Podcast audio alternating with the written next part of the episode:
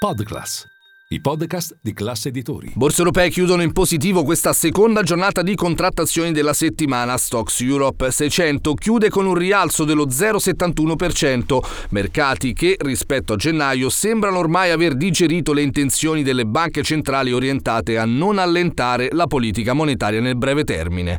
Questo è Ultimi Scambi. Linea mercati.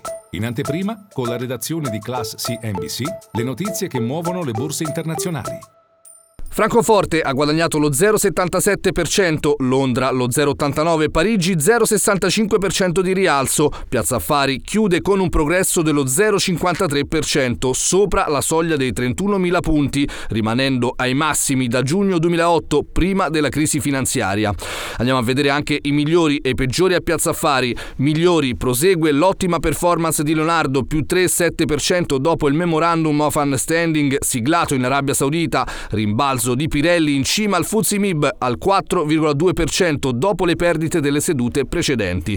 Chiude il rialzo anche Amplifon, più quattro per cento, spinta dai conti della danese Demant, più otto per cento a Copenaghen. Bene anche il comparto bancario con i conti di Intesa Sanpaolo, più uno virgola ventisette per cento. Il gruppo guidato da Carlo Messina ha annunciato un piano di riacquisto di azioni proprie che prenderà il via da giugno duemilaventiquattro e il C D A proporrà in assemblea un ammontare pari a cinque virgola quattro miliardi di utili da distribuire agli azionisti.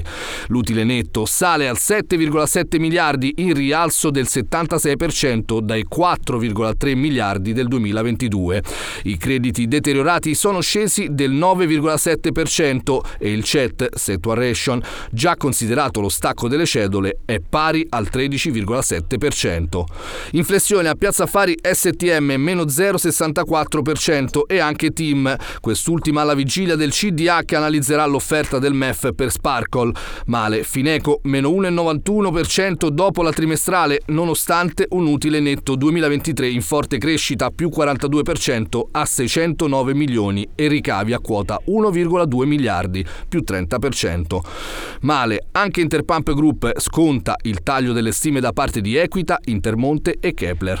Obbligazionario, risale sopra centocinquantacinque punti il differenziale tra B T P e Bund tedeschi, dunque lo spread, con il rendimento annuo italiano in calo di due virgola cinque punti al tre virgola ottantacinque per cento e quello tedesco di uno virgola cinque punti al due virgola ventinove per cento. Fronte macro, l'Istat riporta che a gennaio duemilaventiquattro c'è stato un miglioramento dell'indice della fiducia dei consumatori, che è aumentato da novantacinque virgola otto a novantasei virgola quattro, e anche della fiducia delle imprese, che sale da novantasette virgola tre a novantotto virgola uno.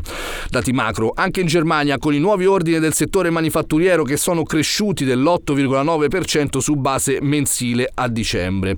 Infine le materie prime energetiche, il petrolio in aumento con il W T I a settantatré dollari al barile e il Brent a settantotto dollari al barile. In salita anche il gas, che si attesta a ventotto virgola cinque euro al megawattora.